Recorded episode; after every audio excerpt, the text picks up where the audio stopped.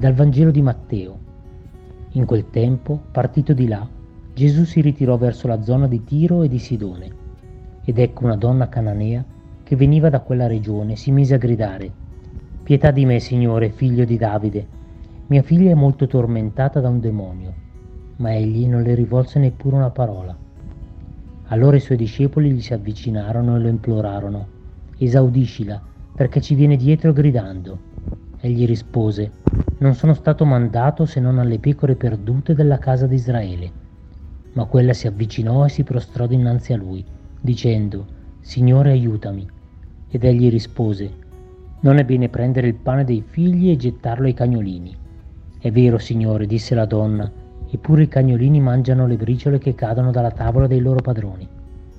Allora Gesù le replicò, Donna, grande è la tua fede avvenga per te come desideri.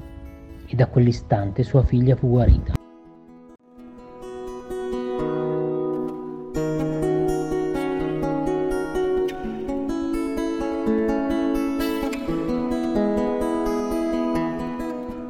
Ancora una volta Gesù si ritira uscendo, lascia il luogo in cui si trova e si dirige verso luoghi isolati. Solitudine, silenzio e preghiera servono a Gesù per ricaricarsi per recuperare energie. Lui ricerca questa dimensione allontanandosi dalla città.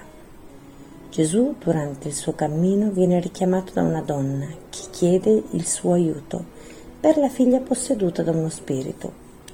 Lei ha fiducia di Gesù e gli chiede di intervenire per la sua guarigione.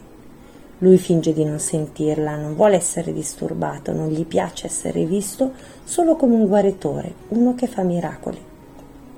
I discepoli, infastiditi da quelle grida, gli chiedono di esaudirla, come unico mezzo per farla tacere. La donna si getta ai suoi piedi, lo supplica e riconosce la sua grandezza. Lo prega di scacciare il demonio presente in sua figlia. Gesù riconosce la grandezza della sua fede ed esaudisce la sua preghiera.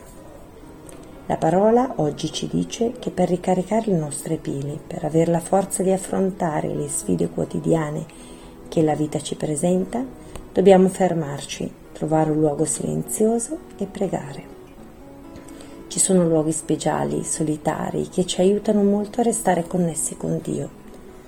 Durante questi incontri speciali con Lui ci riconnettiamo alla fonte di energia che è il suo amore.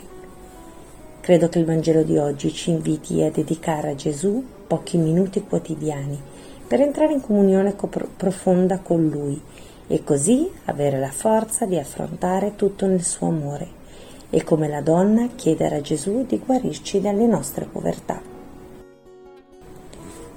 Oggi ripeto più volte Gesù confido e mi affido a te, guariscimi.